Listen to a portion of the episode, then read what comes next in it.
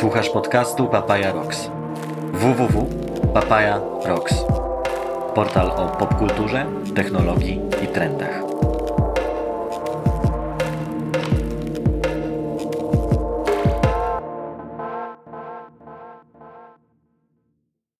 Cześć. Mam taką znajomą, która zapytana, czy napije się herbaty, nie potrafi od razu odpowiedzieć. Bo to zależy od herbaty. Musi ją obejrzeć, powąchać, czasem nawet czyta skład, ale decyzję uzależnia też od tego, czy herbata podana zostanie w naczyniu, z którego przyjemnie będzie jej się ją piło. Od jego ciężaru, gładkości, koloru, faktury wnętrza i kształtu ucha. Nie przypominam sobie y, żadnego etapu życia, na którym bym tego nie miała.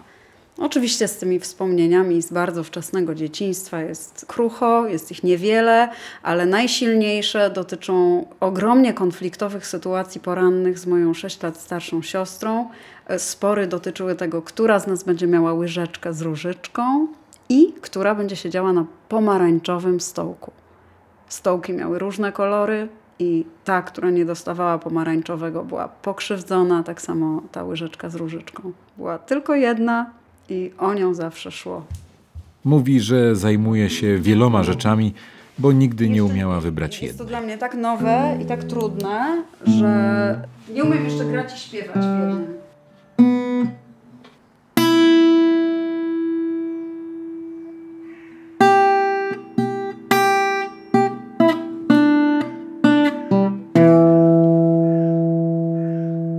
Nazywam się Natalia Osiatyńska, ale czasem mówię Osiatynska, bo nie mam polskiego znaku w nazwisku, więc wymowa jest y, kwestią gustu, ale pisownia jest przez N.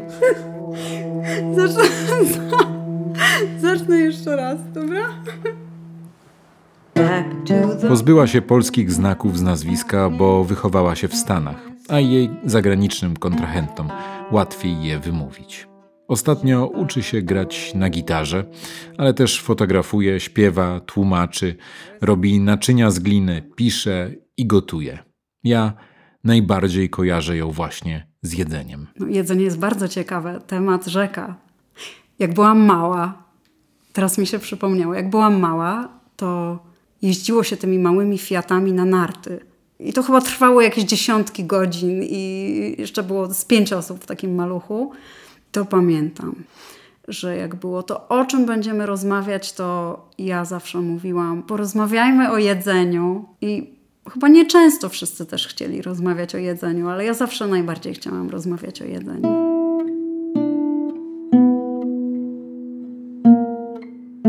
Natalia szykuje swój autorski podcast kulinarny. Słuchaj brzuchem. Czym? Brzuchem. No i jest tym typem człowieka, któremu nie jest obojętne, w czym gotuje, na czym jedzenie serwuje, z jakiego naczynia je zjada i z jakiej szklanki, kubka, filiżanki czy kieliszka pije. Bo to ma znaczenie i wpływa na smak. I o tym dziś będzie. Jak kolor, kształt, wielkość, materiał, z którego dane naczynie jest zrobione, wpływają na nasz zmysł smaku. Zaczynamy. Co? Co to jest? Jak? Jak to działa? Naprawdę? Gdzie? Dokąd? Co? Po co? Jak? Dlaczego? Ale jak to? Gdzie? Kiedy? Co? Kto to potrafi? Jak? Jesteś pewny? Odpowiednik Papaya Rocks. Zaprasza Michał Kukawski. No, to opowiadaj. Nie lubię misek, które szurają, Co to znaczy szurają? czyli że jak je łyżką skrobnie o wewnętrzną powierzchnię, e, to jest przesuwający dźwięk, od którego mam dreszcz, nawet jak o nim myślę. To jest jedyna broń na mnie. Jedyna. To Anker, syn Natalii. Ma 10 lat. Prawie, prawie, prawie, prawie, prawie. Musiały być bardziej jeszcze chropowate. Ta. Nie, nie, nie, akurat to już jest lepsze, to już nie jest tak chropowe. To jest to? Prawie. No tutaj nie chodzi o wielkość tych guzów, tylko o głębokość. I tak można z nimi cały dzień.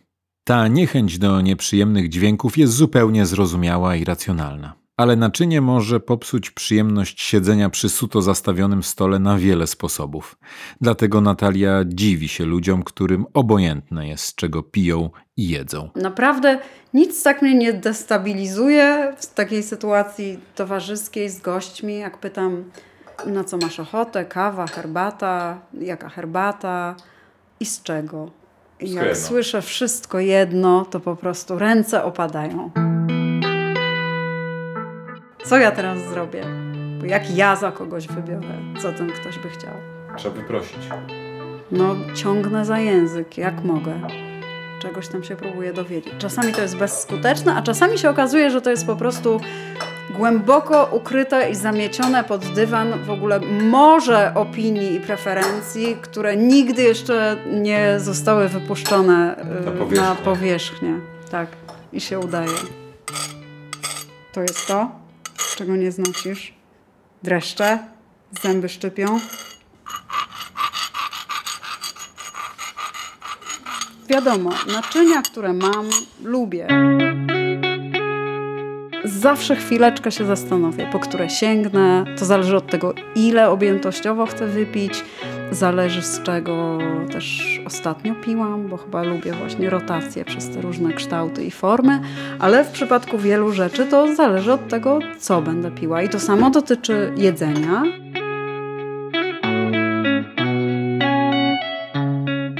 Kosmos, to jest absolutny kosmos. Kosmos, tak. To ja sobie założę słuchawki, żeby zobaczyć, jak to wszystko nam brzmi. Jasne. Dobrze, To- słuchać. Tak, właśnie. Może przedstaw się ze wszystkimi swoimi tytułami, których używasz e, w takich sytuacjach. Paweł Kałużny, gastrofizyk, właściciel kolektywu naukowo-doradczego, który korzystając z gastrofizyki używa jej w biznesie. Jaki wpływ na postrzeganie jedzenia ma to, czy talerz, na którym je zaserwowano, jest mały, czerwony, czy może okrągły? Dlaczego jemy o jedną trzecią więcej w towarzystwie jednej osoby i o 75% więcej w towarzystwie trzech osób? Tym między innymi zajmuje się gastrofizyka. To nowa dziedzina wiedzy zapoczątkowana przez profesora Charlesa Spensa z Oxfordu, łącząca psychologię, neuronaukę i projektowanie. Gastrofizyka powstała w celu popularyzacji tego, co on robi, czyli popularyzacji wyników badań z jego działu psychologii eksperymentalnej, która zajmuje się doświadczeniem multisensorycznym. My w swoich badaniach nie skupiamy się tylko i wyłącznie na smaku, no bo doświadczenie jest wielopoziomowe i jednak musimy zdawać sobie sprawę, że tu nie tylko o smak chodzi. Ale nam dziś idzie głównie o smak. Przyjemność z jedzenia i picia wynika z doboru i jakości składników. To oczywiste. Wiąże się z umiejętnościami kucharza, z towarzystwem, ale zależy także od umieszczenia talerza, ciężaru sztućców, muzyki w tle, światła i wielu, wielu innych czynników. Okazuje się, że nawet smak wody można nimi zmanipulować. Smak powstaje etapami. Etap pierwszy, jakim jest dzieciństwo, czyli coś, co będziemy już zawsze nosić sobie, to jest ten filtr, który będzie decydował, no to nad tym nie możemy zapanować, jak na przykład mamy restaurację, kto ma jakie wspomnienia, ale idziemy dalej. Rzeczy, które usłyszałeś zaraz przed tym, kiedy otrzymałeś wodę i które zobaczyłeś, kiedy jeszcze tej wody nie masz, będą już miały wpływ na smak. Robiliśmy takie eksperymenty w Gdańsku, puszczaliśmy dźwięki gotującej się wody, dźwięki lecącej wody gorącej. Taką lecącą, z, y, mam na myśli z czajnika, taką naprawdę gorącą. Aha. Lecącej wody zimnej i lecącej wody zarówno gazowanej, jak i niegazowanej. Ludzie rozpoznają te dźwięki absolutnie bezbłędnie. I już na poziomie podświadomości jesteśmy pewni, że to, co pijemy, będzie ciepłe i to wytwarza pewnego rodzaju oczekiwania. I teraz, jeżeli dostaniemy rzecz ciepłą, będzie ona jeszcze cieplejsza dzięki temu, że słyszeliśmy ten dźwięk, ale jeżeli dostaniemy wodę zimną, różnica oczekiwań będzie tak ogromna, że będzie ona dla nas za zimna, mimo że normalnie byłoby dla nas ok.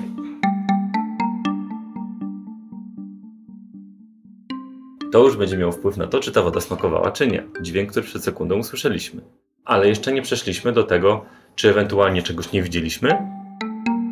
Jeżeli ja powiem, że w wodzie znajduje się jakiś lekki aromat, nie jest ona w całości czysta, a wcześniej powiesiłem na ścianach, które mijałeś, aż usiadłeś na fotelu, na którym dostałeś tą wodę, obrazy René Magritte ze słynnym jabłkiem przed twarzą, to jabłko będzie aromatem, który znajdziesz.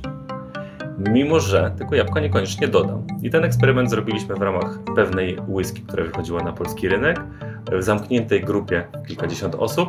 Wszystkie wyczuły jabłko. Jabłka były rozsypane po drodze do sali. W sali nie było ani jednego jabłka. W składzie też nie oczywiście.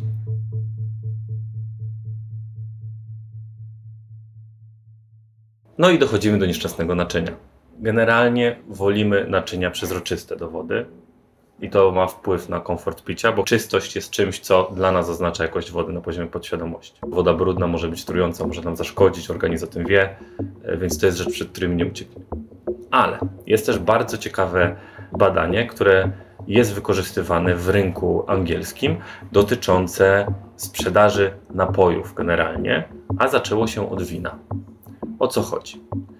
Że jeżeli będziemy mieli butelkę, z której będziemy nalewać wodę, będziemy oceniać po butelce, ale na poziomie świadomym możemy mówić, czy etykiecie wierzymy, czy nie.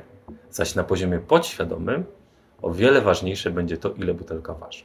Jest dokładny współczynnik ilości gram przeliczany na spodziewaną ilość funtów w cenie wina, który działa na poziomie podświadomości i jest stosowany na rynku angielskim w sklepach. Więc sprzedaje się czasem wino, żeby wyglądało na droższe, w odpowiednio cięższej butelce i ludzie wierzą, nie znając się na winie, że to jest lepsze wino. Ciężar jest bardzo ważny w odczuwaniu smaku i w odczuwaniu przede wszystkim nie tyle, czy coś jest słodkie, kwaśne, słone czy gorzkie, ale jest bardzo ważny na poziomie tego, czy oceniamy coś jakościowo wysoko czy nisko. Wiemy z badań, że tylko 2% ludzi poprawnie ocenia jakość mięsa do steka, które ma na talerzu, ale na wszystkie 98% ludzi ze 100 ciężar sztućców decyduje o tym, że z tego oceniamy wyżej. Podobnie będzie z tą wodą. Jeżeli będziemy mieli tą butelkę, to byłoby super, gdyby butelka była cięższa. Zaś szklanka, no już niekoniecznie. No bo tutaj też jakby ta kwestia lekkości i świeżości idzie w parze. Gładkość szkła jest kluczowa. Zrobiliśmy bardzo prosty eksperyment, w którym wzięliśmy szklanki marki Riedel. To jest jedna z marek, która bardzo dba o takie szczegóły jak gładkość, kształt, ale przez szerokość szklanki puściliśmy pas papieru ściernego i pozwoliliśmy osobom biorącym udział w eksperymencie najpierw trzymać szklankę za gładkie szkło, Badani mieli zasłonięte oczy. a potem nie zmieniając napoju, przesunąć ręce i trzymać je za papier ścierny. Trzymamy cały czas ten sam napój i nie dotykamy językiem w żaden sposób papieru ściernego. A mimo to zaczynamy odczuwać smak dużo krócej. Jeżeli w napoju są nuty ostre, one się mocno pogłębiają. Spada odczuwanie słodyczy i w przypadku alkoholi bardzo skraca się finisz. Bo jest mechanizm obronny organizmu, bo jest coś ostrego. Mieliśmy już dźwięk, mieliśmy ciężar, mieliśmy sygnały podprogowe tego, co zobaczyliśmy i moglibyśmy też zastosować za każdym razem oczywiście jakiś kolor szklanki, który mógłby też zmienić doświadczenie. No właśnie, Znaczy- widzę błękit, widzę róż, ale Chodzi się w każde strony i czasem mnie to przeraża. Niestety y, trzeba przyznać, że design nie poszedł y, ani przez sekundę w parze z y, gastrofizyką. Jedynym elementem gastronomicznym, który pozostał w zdecydowanej większości rozumienia i świadomości społecznej są kieliszki do wina. Wszyscy wierzą w to i nikogo nie trzeba przekonywać, że inny kieliszek do wina może popsuć lub naprawić wino. I Mogą ludzie powiedzieć, że się nie znają, że nie umieją dobrać, ale nikt nie mówi, że ziemia jest płaska i że kieliszki do wina nie działają. Ja mam dość słabą głowę, więc jak piję wino, to często zdarza mi się lubić go bardzo mało. Na przykład właśnie taką ilość jak na, jak na takie ćwierć szklaneczki. Rzadko więc używa kieliszków. Poza tym trzeba je myć ręcznie, dokładnie wycierać. Nie chce jej się poświęcać temu tyle czasu. I choć wie, że kieliszek robi różnicę, wybiera szklanki. E, To są bardzo ciekawe szklanki. One mają niesamowitą cechę. Mam ich tam chyba z 10 i jak się im przyjrzysz, nie trzeba się wcale mocno przyglądać, to one są w takie wzory tłoczone. Jedne w takie ciapki, drugie w takie kółka, trzecie w taką jakby plecionkę, wiklinę. Tam są mniejsze kółka, większe, są też takie fale. I są świetne, bo konweniują, ale każdy wie, która szklanka jest jej lub jego. Natomiast były to bardzo drogie szklanki, których nie chciałam kupować. Producentem i sprzedawcą była jakaś włoska firma z designem. I zobaczyłam, w jak opłakanym stanie był ich tekst angielski o marce. Napisałam do nich, że chętnie im to poprawię i właściwie jedyne, co bym chciała, to w barterze kilka kompletów takich szklanek i dogadaliśmy się i te szklanki przyszły do mnie normalnie w prezencie za darmo, a ja przez tam godzinę czy dwie popisałam dla tej firmy kopii. Potem odkryłam, że nigdy nie wlali tych moich tekstów angielskich na stronę. Zapomnieli, nie zdążyli, może się zgapili, może gdzieś indziej je użyli, ale nie, wysłali mi natomiast szklanki i to też coś. No nie potrafiłem zrezygnować z tej anegdoty o włoskiej nonszalancji. Ale zostańmy jeszcze przez chwilę przy winie.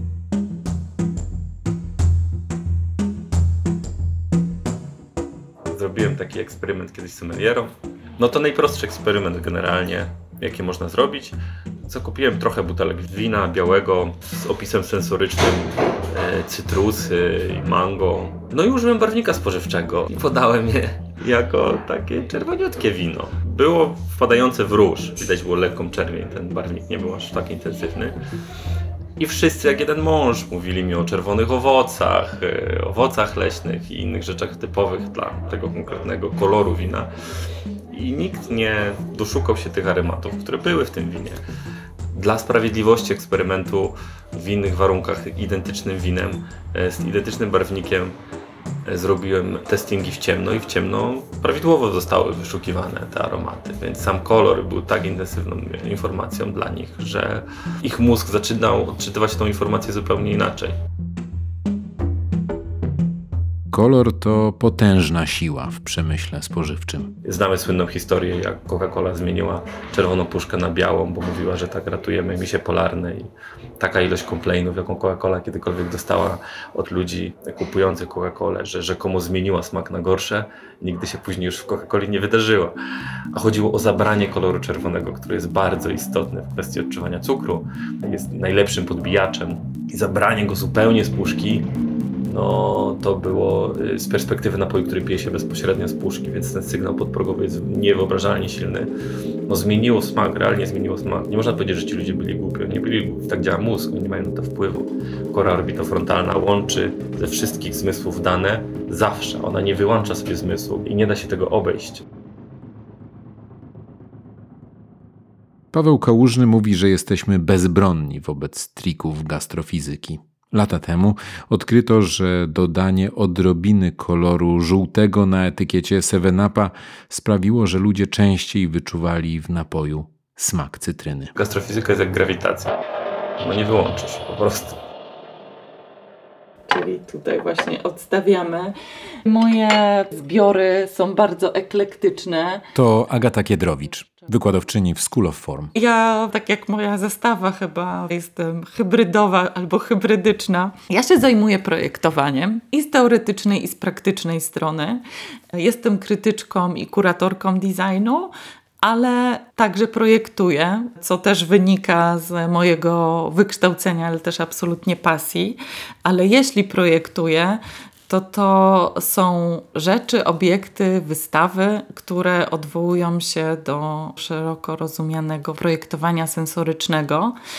I swoją działalność, też taką kuratorską czy krytyczną, też ogniskuję wokół właśnie projektowania dla zmysłów. Agata mieszka w Poznaniu. Swoje zbiory trzyma w dużej, przeszklonej witrynie w salonie. A ta cała moja witrynka też wydaje jako całość dźwięk, tak? Bo ma chyba jedną krótszą nóżkę, jak się okazuje. Ale też mi zależało na tym, żeby był to oryginalny mebel. To jest e, właśnie taka lekarska witrynka, bardzo ciężka, solidna i przeszklona. Mam właśnie talerz projektantki Magdy Kucharskiej Hadaki. Uwielbiam jego właśnie odgłos. To jest e, tutaj ta część spodnia nieposzkliwiona. Natomiast tutaj, o, to, to jest właśnie szkliwo. Ale jest, można powiedzieć, wręcz banalnie prosty, tak? Bo jest po prostu biały okrąg z czarną obwódką. Uwielbiam z niego jeść. To jest dla mnie taka biała karta. Zresztą na nim wszystko wygląda jak dzieło sztuki, nawet resztki. Dzieło sztuki na talerzu? Są badania dotyczące i takiej sytuacji. Kategoryczne jest to, że danie wyglądające lepiej, lepiej smakuje, mimo identycznego składu. I moim absolutnie ulubionym i najfajniejszym eksperymentem, jaki powstał na ten temat, jest kandyński salat. W badaniu opisanym w magazynie Flavor udział wzięło 60 osób. Szef kuchni Joseph Youssef przygotował trzy rodzaje sałatek. Wszystkie z tych samych składników. Składniki były identyczne co do grama. Jedna przypominała obraz rosyjskiego malarza, druga była zwykłą sałatą, jaką dostalibyśmy w większości knajp, trzecia umyślnie przygotowana została byle jak. Po prostu kładąc na kupie te składniki, tam były jakieś tam pieczarki, papryka, jakiś sos. Najpierw zapytano badanych, ile byliby skłonni zapłacić za serwowane im sałatki. I trzykrotnie więcej byli skłonni zapłacić za sałatkę ładnie ułożoną na talerzu. To już jest podpowiedź biznesowa dla restauratorów. To naprawdę ma znaczenie, bo wszystko jest warte tyle, ile ludzie chcą za to zapłacić. Następnie poproszono, by każdy ocenił smak swojego dania. I tu wyniki są jednoznaczne. Sałatka inspirowana obrazem kandyńskiego podobała się najbardziej i uznana została za najsmaczniejszą. Brzydka sałatka dostawała szóstkę, tak ładna dostawała ósemkę, bo ta sama sałatka. No piękno ma znaczenie na wielu poziomach i na poziomie smaku również.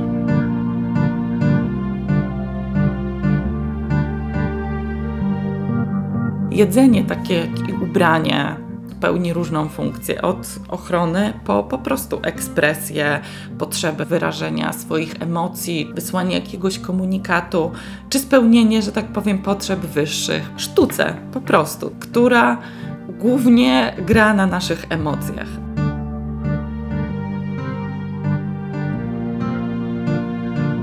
To jest e, mój kieliszek królowej, pani domu.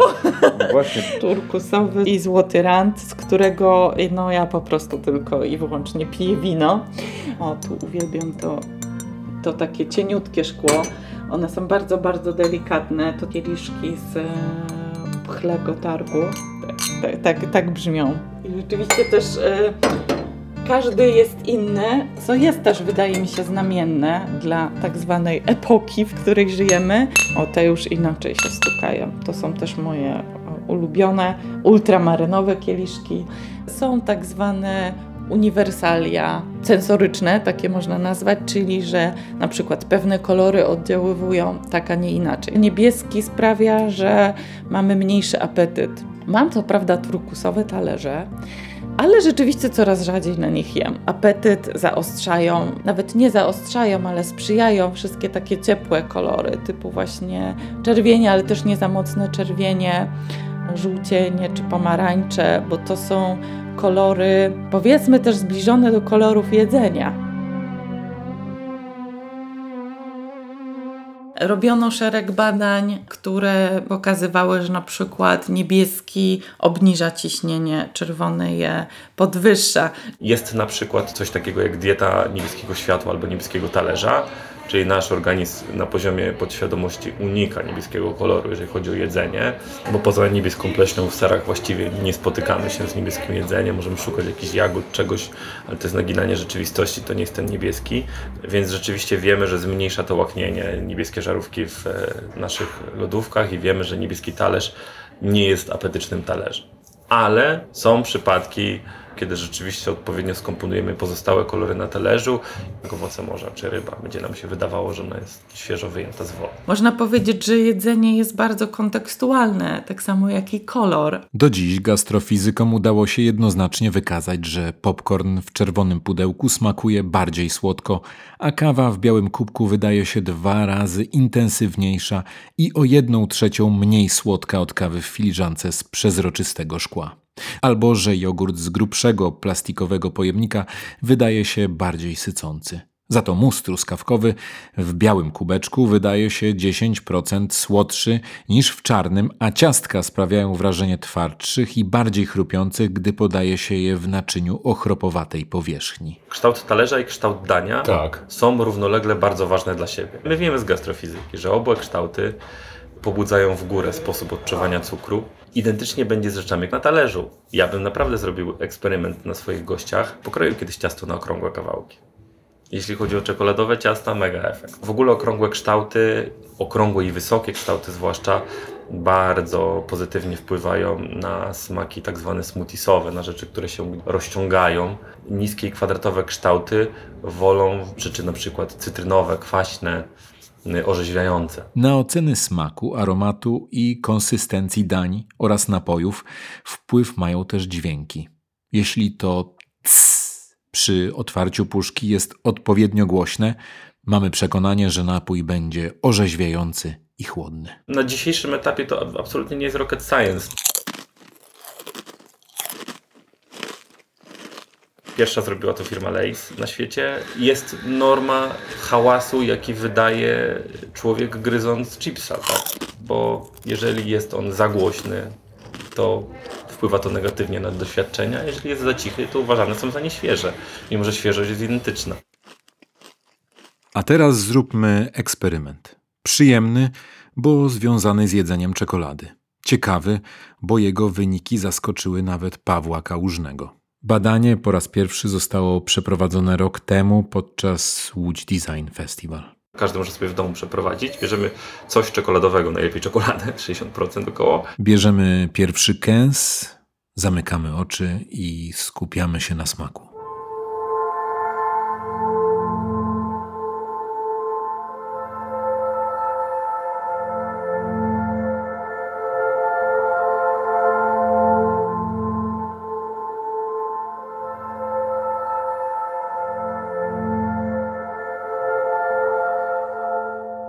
Teraz to samo, tylko z inną muzyką.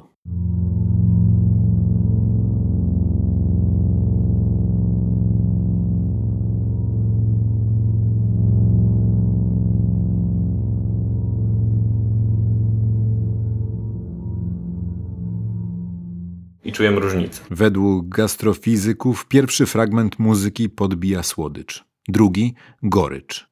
Te same dźwięki usłyszeli badani w czasie Łódź Design Festival. I o to samo chodziło w tym eksperymencie, że my nie chcemy zmienić tego jednego dania po prostu, tylko dać ludziom poczuć tą różnicę. Tylko to, czego nie zaplanowaliśmy, to jeżeli połączymy ten konkretny czekoladowy eksperyment z bardzo intensywnym działaniem koloru, dlatego że my wygaszaliśmy światła i działały tylko kolorowe lampy, które były czerwone, a potem zamieniały się w kolor niebieski. Okej. Więc chodziło o to, że właśnie działaliśmy więcej niż jednym zmysłem, bardzo intensywnie, do tego było wprowadzenie. No i co się stało? No bo było dla mnie oczywistym, że zmienimy poziom odczuwania słodkości. Że jeżeli użyjemy tak zwanej muzyki dosładzającej, dodamy do niej intensywny czerwony kolor, no to dobrze dosłodzimy tą naszą czekoladę i to jest pewniak. Nie? To jest jakby takie, chcieliśmy pójść trochę w skrajności, chcieliśmy coś udowodnić. Ale to, czego się nie spodziewaliśmy, że w pomieszczeniu, w którym też odpowiednio niosła się muzyka, było pewien rodzaj dudnienia, trochę jak efekt samolotu, przy zmianie na kolor niebieski i wzrost goryczy, ludzie zaczęli odczuwać zupełnie inną strukturę deseru i zaczął się ciągnąć jak krówka. Oczywiście w sensie fizycznym on się nie ciągnął jak krówka, bo jest to niewykonalne tylko takim zabiegiem, ale masowo ludzie zaczęli to zgłaszać. No to był dla mnie jedno z bardziej fascynujących elementów, że jeżeli bardzo intensywnie zagramy więcej niż jednym elementem, no to można dojść do, do bardzo zaskakujących i bardzo ciekawych wniosków. Że nawet strukturę jedzenia jesteśmy w stanie rozbić, jeżeli dobrze dopasujemy zarówno dźwięki, sztućce, kolory i wszystko razem zagra. To jest coś dla mnie absolutnie, absolutnie niesamowitego. Paweł wspomniał o sztućcach. Ma jeden prosty trik, zwłaszcza na tę porę roku. Jak jest zimno, to musi być ciepłe.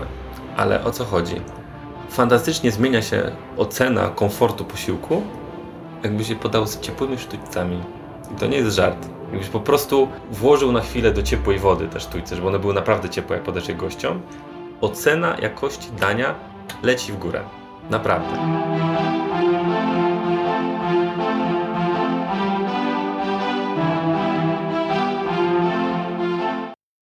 Ups, dziwne, prawda? Idiotyczna sprawa, kiedy tak bez zapowiedzi i wbrew oczekiwaniom nagle przestaje grać muzyka. Na szczęście nie jesteśmy w restauracji, bo tam awaria głośników w czasie jedzenia oznacza jedno, że większość gości już do niej nie wróci. Mieliśmy takiego hotelarza, który zapłacił nam za, bardzo odważnie z jego strony, zapłacił nam za wymuszanie awarii dźwiękowych i badanie, co się wtedy dzieje. I zadowolenia gości. Bo on chciał naukowej odpowiedzi na pytanie, czy jak ta muzyka przestanie działać, bo miał jakiś problem sprzętowy, to on ma dzwonić po ten serwis, bo to jest 150 zł i on nie wie, czy warto. No i warto, nawet jakby to było 500. Dlatego, że to jest najgorszy z możliwych momentów. Nawet nie jak muzyki nie ma, bo wtedy ludzie świadomie mogą się wycofać, że coś jest nie tak, zanim zamówią to danie, ale jak ona zniknie, to jest wyrwanie nam czegoś, co już mieliśmy w rękach. Tak jakby ktoś nam dał skopa i byśmy spadli z fotela. Dla podświadomości to jest zabranie składników z talerza. No i to jest naprawdę problem. Jak sprawdzaliśmy w tej samej restauracji ocenę kolacji, kiedy nie było dźwięku cały dzień, no to ona była niższa zdecydowanie niż kiedy był, ale to było nic w porównaniu z tym, co się działo, kiedy muzyki zabrakło w trakcie. To była najgorsza możliwa ocena. Kiedy awaria muzyki była nagła i już nie wróciła ta muzyka. To...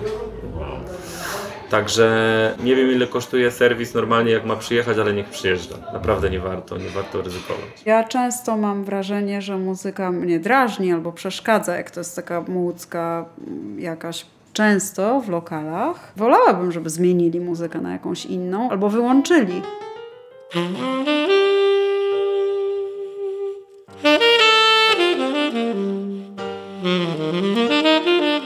Są bezpieczne furtki. Bezpiecznymi furtkami jest jazz, co w ogóle brzmi poetycko, ale to tak po prostu jest i to jest niesamowite, wspaniałe. Przy Uściła. jazzie podobno najlepiej wszystko No przy jazzie to w ogóle w ciemno bym poszła jeść przy jazzie, bo wiedziałabym, że tam właśnie nie będzie jakichś ofensywnych pisków, jakichś disco polo łupanek albo innych takich rzeczy, co nie lubię. Tylko trzeba pamiętać, że jazz i jazz to są dwa różne światy. Nie idziemy w ten najbardziej Awangardowy. Tak, tak, bo możemy się trochę pogubić. Aczkolwiek uważam, że awangardowy jazz jest jedną z najfajniejszych rzeczy do eksperymentowania z jedzeniem, bo tam się wydarzają bardzo dziwne rzeczy potem w smaku. Więc fajnie sobie czasem to, co jedliśmy tysiąc razy, jeść słuchając głośno na słuchawkach. To też ważne, żeby jeżeli chcemy, żeby muzyka miała fajny wpływ na nas, powinniśmy zawsze przekraczać te 62-3 decybele. Muzyka bardzo cicho w tle może mieć efekt mizerny. Jedna z takich rzeczy, na które możemy wpływać, to jest zachowanie na poziomie podświadomym nie tylko w kwestii odczuwania smaku, ale też na przykład w kwestii tempa jedzenia. I tu także kluczowa jest muzyka.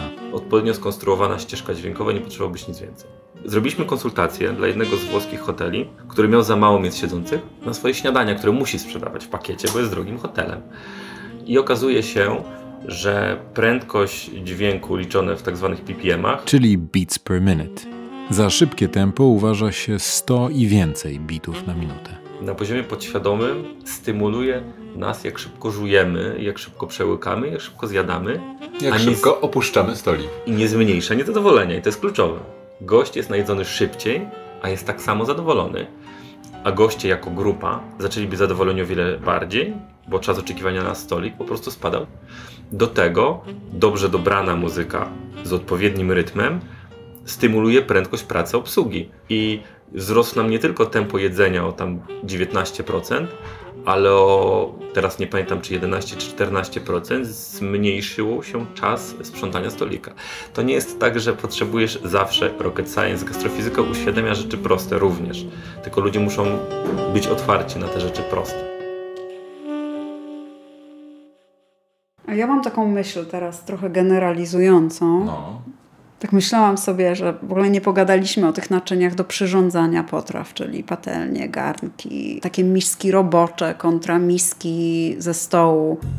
My tu sobie rozmawiamy o kolorze kubka z kawą albo o tych właśnie takich trochę wydających się magicznymi rzeczach.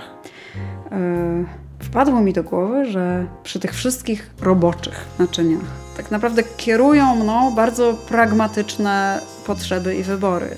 Wybiorę szerszy garnek, rondel, płytszy, wyższy, ciemniejszy, jaśniejszy, w dużej mierze w zależności od tego, co chcę osiągnąć, co chcę ugotować, jaką ilość tego chcę ugotować i tak przy miskach roboczych zawsze mam taki zgrzyt. On jest poważny, jak jestem u kogoś w kuchni, nie swojej, i na przykład mam mieszać składniki na ciastka i dostaję do tego szklaną albo porcelanową miskę, taką, w której podałbyś coś do stołu.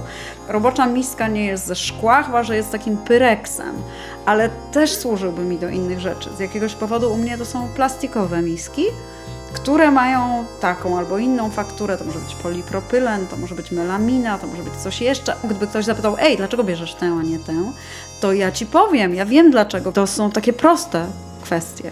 A potem na drugim końcu tego spektrum masz te takie magiczne, nie wiem czy intuicyjne kwestie, czy w ogóle takie niewytłumaczalne, takie co dużo osób już na tym rejestrze nie odbierze, powie obojętne z jakiej szklanki, napije się i tak dalej. Ale dociera do mnie, że to jest rzeczywiście kontinuum. To jest kontinuum od oczywistości do nieoczywistości i chodzi w nim o ergonomię i o zmysły.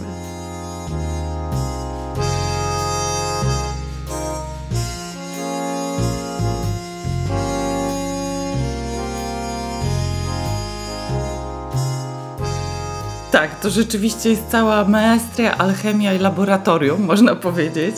Jakby z przedmiotu, z zakupu akcent się przesuwa na sferę doświadczeń, na sferę emocji. I to widać w całym obszarze projektowania, czegokolwiek ono się nie tyczy. I jeśli chodzi o jedzenie, czy całą tą sferę właśnie food design, to ja bym powiedziała, że mnie bardziej pociąga za Marii Vogelcak, taką projektantką właśnie doświadczeń bardziej obszar eating design, czyli w czym, z kim i gdzie. Taka sfera relacji.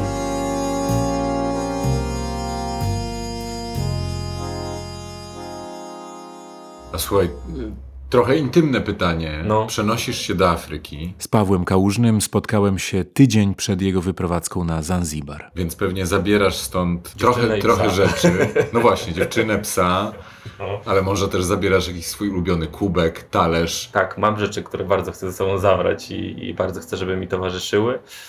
Ja się trochę zastanawiam z takiej perspektywy badawczo-prywatnej, czy my też nie powinniśmy w pewnym momencie zacząć badać kwestie nawyków, no w tym sensie, że ja nie wiem, czy z przyzwyczajenia nie piję zawsze w tym samym kubku tej samej rzeczy. Ja już przestałem próbować kolejnych kubków do mojej herbaty, mam swoje dwa kubki i używam. W restauracji jest tak, że my oczekujemy nowych rzeczy. Jak idziemy do kogoś, oczekujemy nowych rzeczy, a u siebie, w domu, mamy inny poziom oczekiwań. Wydaje mi się, że tu jest trochę nawyku. To jest trochę tak, że nasi rodzice nauczyli się pić złą kawę. Więc jeżeli ja im zaserwuję kawę speciality, która jest doskonałą, świetnie zaparzoną kawą, to oni powiedzą, że tego się pić nie da. Obawiam się trochę czegoś takiego przy na przykład zmianie naczynia. Jeżeli masz swoją ulubioną herbatę, na przykład ja uwielbiam ulunga, piję go zawsze z konkretnego kubka, ja wiem, że on będzie smakował zupełnie inaczej z innego kubka. Co do tego to mnie nie trzeba przekonywać. I właśnie mam spore obawy, że kubek, którym będę miał na miejscu, będzie powodował, że ta moja dobra herbata będzie źle smakować. I dlatego może lepiej ten jeden kubek wziąć ze sobą. I no, jak robię? Herbaty nie piję, Aha. bo okazało się, że jestem na nią uczulona, ale z kawy nie potrafię zrezygnować, mimo że też teoretycznie nie powinnam jej pić również ze względu na alergię. Jak widzisz, mam Właśnie. na przykład porcelanę chińską i to jest jeszcze porcelana po mojej babci. Mamy na przykład kubek taki bardzo solidny, już nawet o lekko wyszczerbiony. O, i tutaj też czuć inny odgłos, taki głuchy, tak? Bo to jest e, tak, bo to jest e, glina. To jest w ogóle szczególny projekt, ale ten kubek, jak sam widzisz, jest taki solidny, ziemisty, organiczny. Często go pokazuję. W zasadzie czarka. Lubię ten projekt i te projektantki Atelier NL z Holandii, tak się nazywają. Te projektantki rzeczywiście pracują z gliną. Skąd to się wzięło? Szybciutko chcę opowiedzieć, bo to jest bardzo ciekawy projekt, który właśnie mówi też o materiale, który określa jakby tożsamość miejsca. One jako studentki pojechały do Ameryki Południowej na staż. Pracowały z lokalnymi rzemieślnikami, właśnie ceramikami. Wróciły na uczelnię i miały realizować projekt dyplomowy. I chciały tam wrócić po prostu, żeby dalej właśnie ten projekt tam realizować. Było to niemożliwe z jakichś względów finansowo-logistycznych i wtedy ich promotor, profesor zadał im pytanie: OK, nie możecie tam wrócić, ale co było dla Was najważniejsze w tym doświadczeniu, w tej pracy, w tej relacji? Okazało się, że zaskakująco chodziło o to, że ci rzemieślnicy pracowali z gliną, z materiałem, który mieli pod stopami, wykopywali go po prostu. Nie szli, zamawiali w internecie, powiedzmy tak, tylko po prostu potrzeba było materiału, szli go wykopać. I okazało się, że one nic nie wiedzą o glinie, którą mają pod stopami w Holandii. I zaczęły podróżować po kraju i po prostu zaczęły wykopywać glinę z różnych miejsc w Holandii. Okazało się, że ona ma rozmaite wybarwienie. Im bardziej właśnie czerwona, brązowa, tym wyższa zawartość żelaza. Więc zaczęły wykopywać tą glinę i tworzyć naczynia, projektować je we współpracy też z lokalnymi rzemieślnikami. I to nie jest taka współpraca PR-owa, tylko one rzeczywiście e, potem organizowały kolacje na tych polach, w tych miejscach z tymi rzemieślnikami czy farmerami. Oni gotowali potrawy z warzyw, ze zbóż pochodzących z danej ziemi i serwowali je na dokładnie tej ziemi, czyli naczyniach. To nie jest anonimowy talerz, tylko rzeczywiście obiekt, który ma konkretną historię. Przedmioty, one też mają emocjonalność, to znaczy one jakby wynikają z pewnej energii. Żeby nie iść tu w jakieś takie bardzo ezoteryczne wręcz konteksty, ale to jest bardzo proste. Im więcej energii i czasu poświęcisz na stworzenie czegoś, tym wiemy, że ono ma w jakiś sposób większą moc jakby oddziaływania. I to też czuć w przedmiotach. Ta relacja właśnie takiego obiektu, przedmiotu, którego historię znamy i znamy też historię osoby, która e, go wykonała, jest pełniejsza. Także to jest e, rzeczywiście praca z relacjami. Czyli im bardziej technologia nas od siebie oddala, tym ludzie, my chcemy być blisko. Z jednej strony totalnie rozumiem, jakby nie brakuje u mnie w szafie ręcznie robionych talerzy, bo pracowało się w gastronomii, dużo jest fantastycznych artystów w Warszawie, którzy po piwnicach palą te talerze, ale y, ja raczej pracuję na takich elementach olśnienia. Piłem 10 lat ginu w konkretnej szklance, czy konkretnym rodzaju szklanki, po czym dostałem szklankę do ginu konkretnego producenta, który siedział dwa lata nad kształtem i zrobił tą szklankę do ginu. Napiłem się z nim ginu powiedziałem, że zostaję z tą nową szklanką, a stara mnie nie obchodzi. Bo to był element lśnienia, że ja zobaczyłem, że jestem w stanie poczuć o wiele mocniej, o wiele więcej aromatów, tylko dlatego, że ktoś dopracował naczynie pod względem sensorycznym. Czyli pokonałeś tę siłę przyzwyczajeń. Tak, ale to jest moje kolejne nowe przyzwyczajenie, które będzie trzeba zepchnąć kolejnym olśnieniem. To tak wygląda. Nawyk najłatwiej się zwalcza nowym nawykiem i tutaj jest dokładnie tak samo. Czyli ja mam ten swój kubek do herbaty, bo póki co nie znalazłem nic lepszego.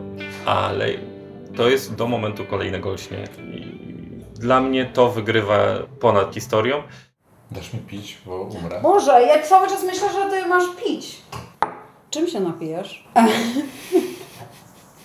Wody? Co pijemy? Co, ja najczęściej sięgam po to na wodę, chyba że wiem, że chcę więcej, to mam jakieś tam większe. Albo z tego można jeszcze tak na elegancko pić. Zobacz sobie, to jest taka woda w temperaturze pokojowej. Czy chcesz do tego troszeczkę wody z lodówki, żeby ją tak lekko Złamać? złamać, żeby ją Dobra. lekko orzeźwić. Wody z lodówki, a może chcesz gazowaną? O, wspaniale. Ale zobacz, od razu sięgnąłem po to, by tak się poczuć jakoś fajniej. Zaszaleć. No właśnie.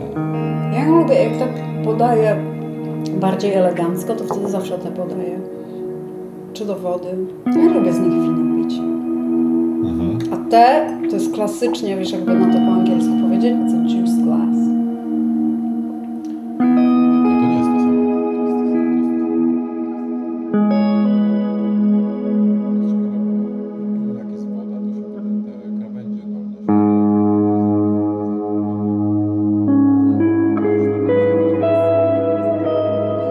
Pomysł, realizacja, udźwiękowienie i montaż Michał Kukawski.